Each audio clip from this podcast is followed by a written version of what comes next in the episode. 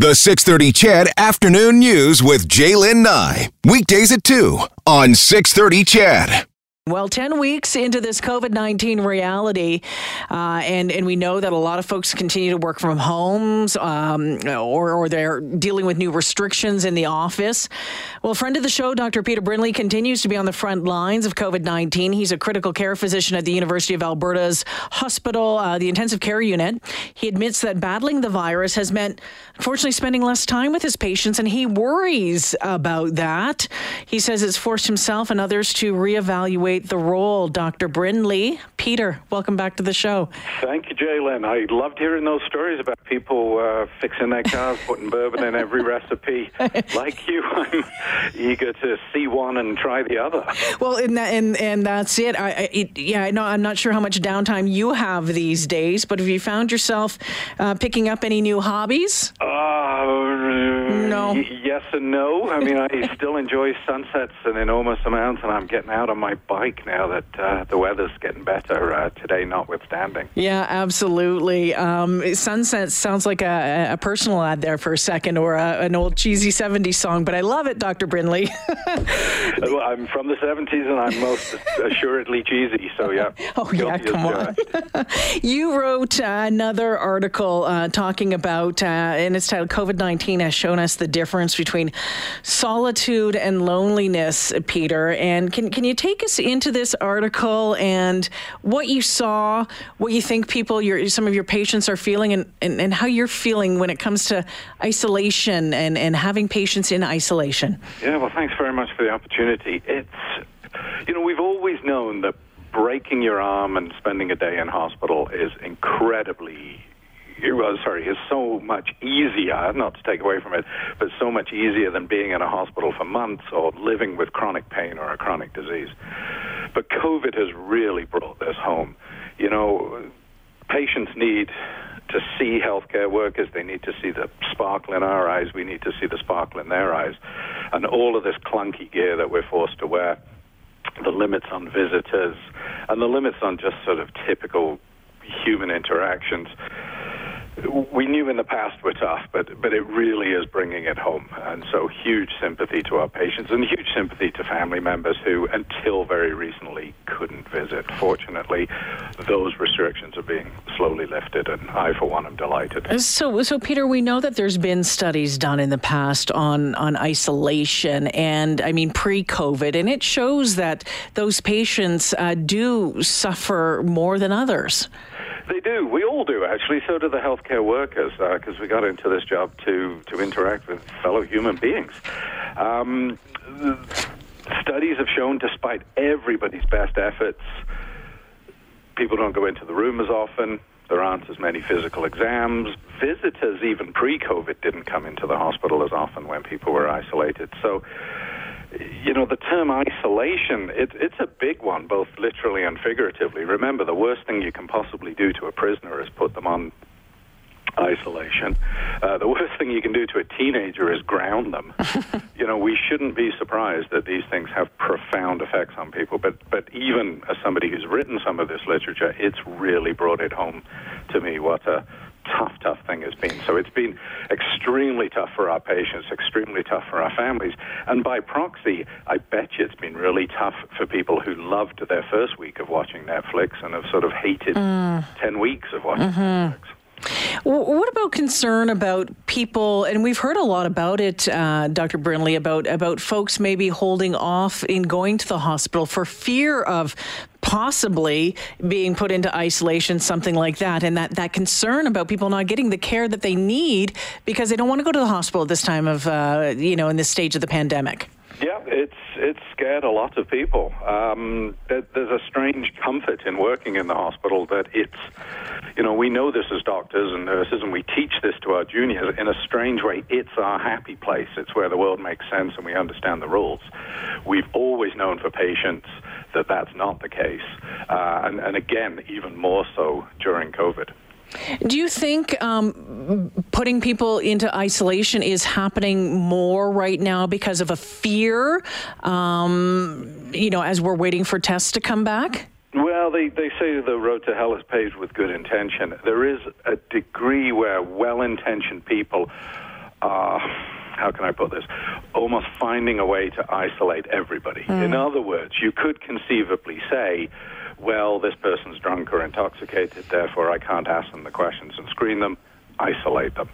This person um, has had the test done, but, but the test isn't always uh, fully uh, positive or fully negative, so we better isolate them anyway. And these are all well intentioned, but the problem is safety, and I'm talking safety with a big S.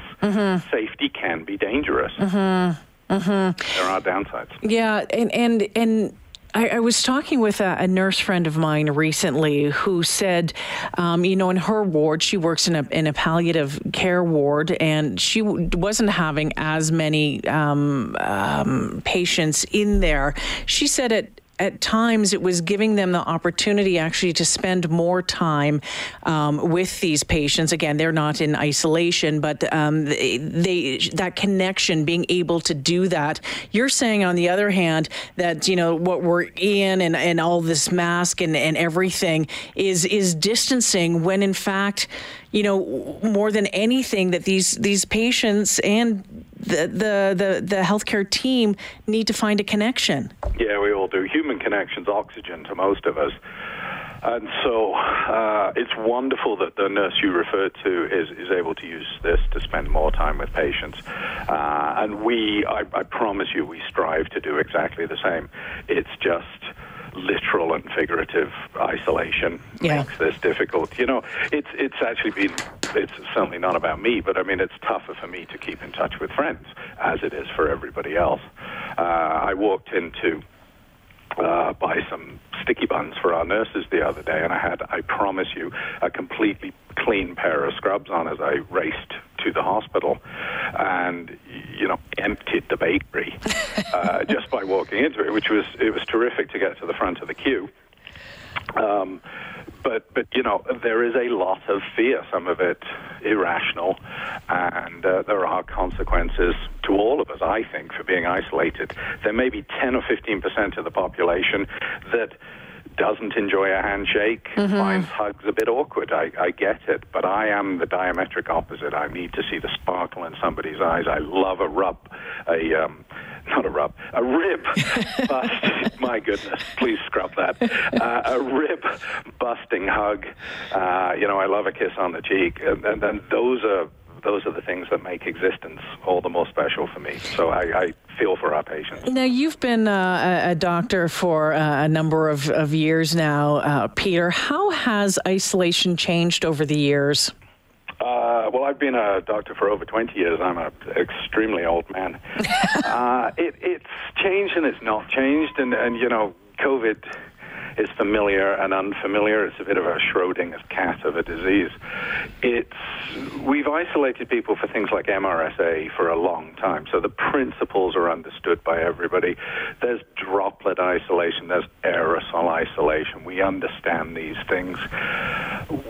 We've never had sort of mass isolation, though. It's always been within an ICU, two or three mm. patients, or, or perhaps at most a third of our patients. What's happening now is we have units where we're making them the triage areas where just about everybody's isolated for at least 24, 48 hours. And then other places where we're trying desperately to keep them 100% COVID negative. And that's very tricky when you don't even know that Safeways, for mm-hmm. example, is 100% negative. You um you were quoted as saying in, a, in an interview that you question how much of medicine is, is pills and potions and how much is engaging with a fellow human being. Can you expand on that?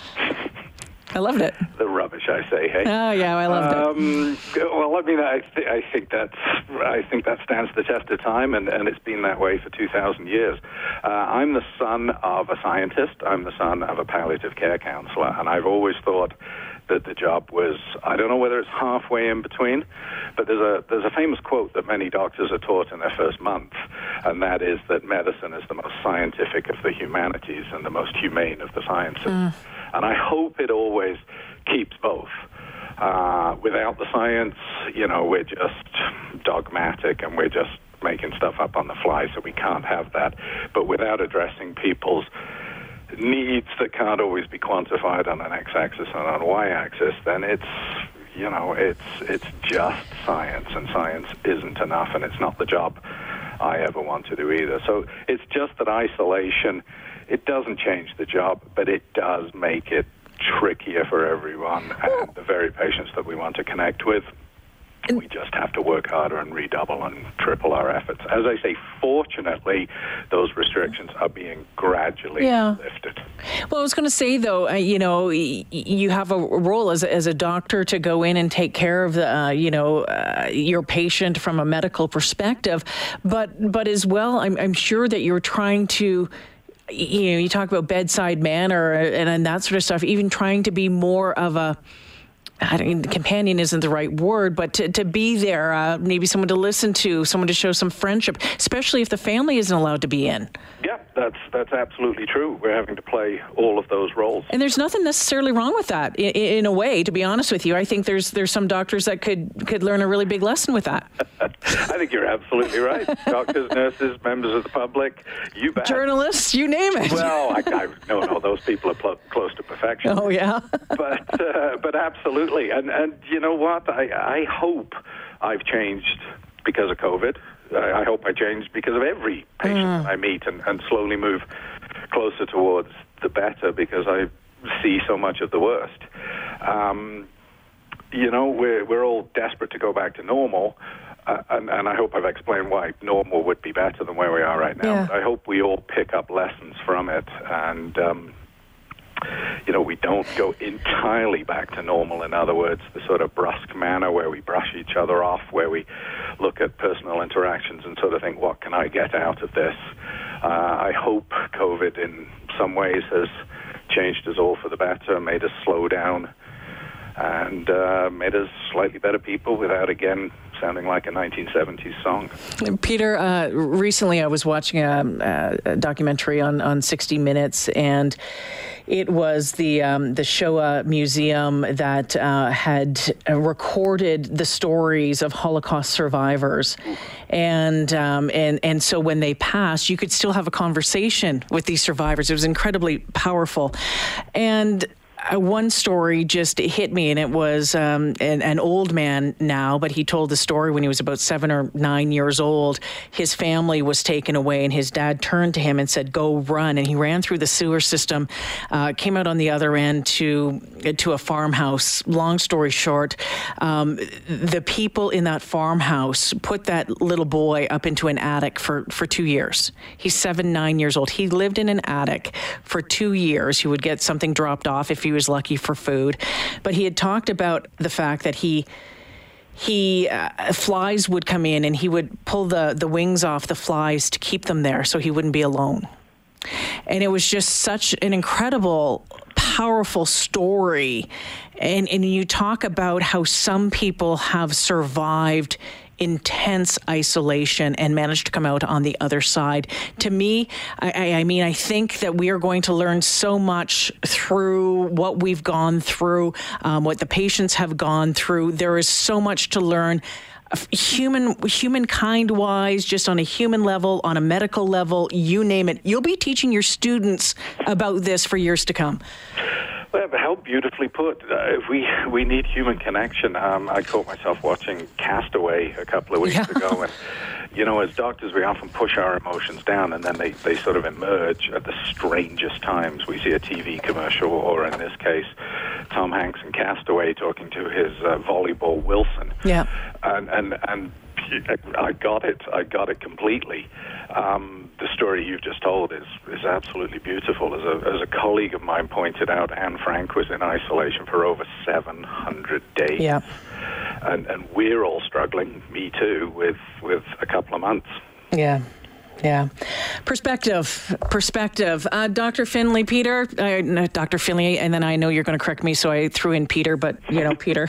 I should just call him. I know that. a Dr. Finley, and he's a wonderful chap. Okay. Do you- confused. Do you know a Dr. Finley Peter? No. Dr. Brindley? How about Brindley? Let's get it right. That'll do. Um, thank you for joining me once again. Always great to talk with you. I, I, I enjoy your candor and your and your honesty. Thank you so much. Oh, absolutely delighted. Thank you so much. And thank you so much to the uh, listeners that sent pictures of their pets before that we passed along to our patients. No, no, no, it was pet therapy. It was very valuable. People. Oh. IPads so that patients can communicate. It's wonderful. Oh. Thank you so much. Thank you. People love Edmonton and Alberta. Uh, thank you, Dr. Brindley. Nice to talk to you. Take care. Cheers. Okay, bye bye. Dr. Peter Brindley joining us this afternoon. Uh, man, my, my tongue was getting ahead of my uh, mind there. Surprise, surprise. But uh, he works at uh, the University of Alberta Hospital, of course, in the intensive care unit, and uh, penned some really interesting articles on the side. Uh, you can find out more about this story and about some of his thoughts at globalnews.ca.